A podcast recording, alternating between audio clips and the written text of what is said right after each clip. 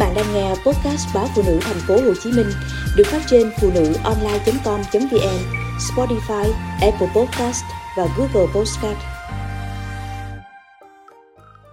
Bao bánh tráng của người Quảng Mỗi lần về quê Quảng Ngãi, chồng tôi thường mua đồ ăn sáng về cho ba mẹ, rồi anh mới chở tôi ra ngoài ăn sáng.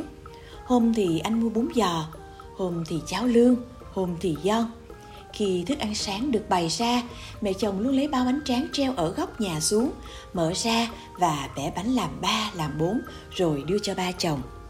Bánh tráng liền sau đó sẽ được bóp nhỏ hơn cho vào các tô thức ăn đã để sẵn trên bàn.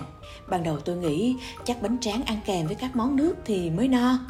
Nhưng lại nghĩ ngay cả trẻ con dù không ăn hết tô bún nhưng vẫn cứ ung dung, hồn nhiên bẻ bánh tráng lốp bốp vào tô người dân các tỉnh duyên hải miền Trung cũng hay ăn bánh tráng, đặc biệt là bánh tráng cuốn với rau sống, với thịt heo hoặc cá. Còn bánh tráng nướng thì thường dùng thay muỗng để ăn kèm với các món gỏi trộn. Nhưng kiểu ăn bánh tráng đại trà như người Quảng Ngãi thì khá đặc biệt. Bạn bè tôi có người thường đùa. Hình như ở Quảng Ngãi, chỉ khi uống cà phê người ta mới không cho bánh tráng vào. Còn lại thì bánh tráng có mặt ở hầu hết các món ăn từ các món mặn đến chè, xôi cũng có bóng dáng bánh tráng. Câu nói tưởng đùa nhưng thật ra là sự khái quát khá thú vị. Mùa đông ở đây, dùng miếng bánh tráng thay muỗng, múc miếng chè đặc đang còn nóng hổi.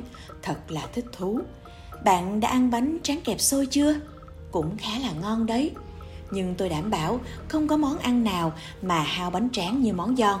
Giòn là động vật thuộc họ hến, tập trung nhiều ở sông Trà Khúc, sông Vệ, Quảng Ngãi lần đầu ăn giòn, hẳn bạn sẽ cảm thấy lạ lùng bởi món ăn gì mà toàn nước, chỉ có một ít giòn và hành tây, hành lá sắc nhuyễn.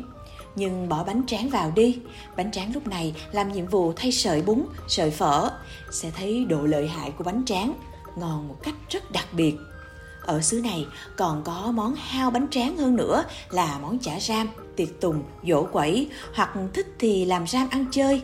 Người Quảng Ngãi đặc biệt thích ram bắp, sự kết hợp của bánh tráng và bắp bào nhỏ đã trở thành một món đặc sản của xứ này. Chay mặn đều dùng được, cho vị ngọt ngào, ít ngấy. Bánh tráng còn là món khai vị, bánh tráng dẫn lối cho các cặp đôi mới quen nhau hay những ai mới gặp gỡ lần đầu. Để bớt sự ngại ngần, có thể dùng tay bẻ miếng bánh tráng nhâm nhi, thoải mái chuyện trò. Người Quảng Ngãi sinh sống rất nhiều ở thành phố Hồ Chí Minh, ghé các hàng quán bán đồ ăn sáng, luôn thấy bao bánh tráng toàn ten treo nơi góc quán. Để nếu là khách Quảng Ngãi, thế nào khách cũng bảo cho thêm miếng bánh tráng ăn kèm với cháo lương, cháo lòng, tiết canh, bún. Với họ, nếu không có sự góp mặt của bánh tráng thì món ngon sẽ mất đi độ hấp dẫn. Ngày Tết hay dỗ chạp, mẹ chồng tôi luôn nướng một bao bánh tráng thật to, khi bánh nguội, cho vào bao, buộc chặt lại rồi để dành ăn cả tuần. Bánh tráng được xem là linh hồn của mâm cổ, bánh được đặt ở trên tất cả các lễ vật. Mâm cao cổ đầy tới đâu mà thiếu bánh tráng nướng thì coi như chưa thành tâm. Một thiếu sót rất nặng nề. Chồng tôi là con trưởng, anh khắc cốt ghi tâm điều này. Thỉnh thoảng anh ấy cũng mua về bao bánh tráng chừng 10 cái, 20 năm chung sống. Tôi bây giờ cháo, bún, gì cũng phải kèm theo miếng bánh tráng mới chịu.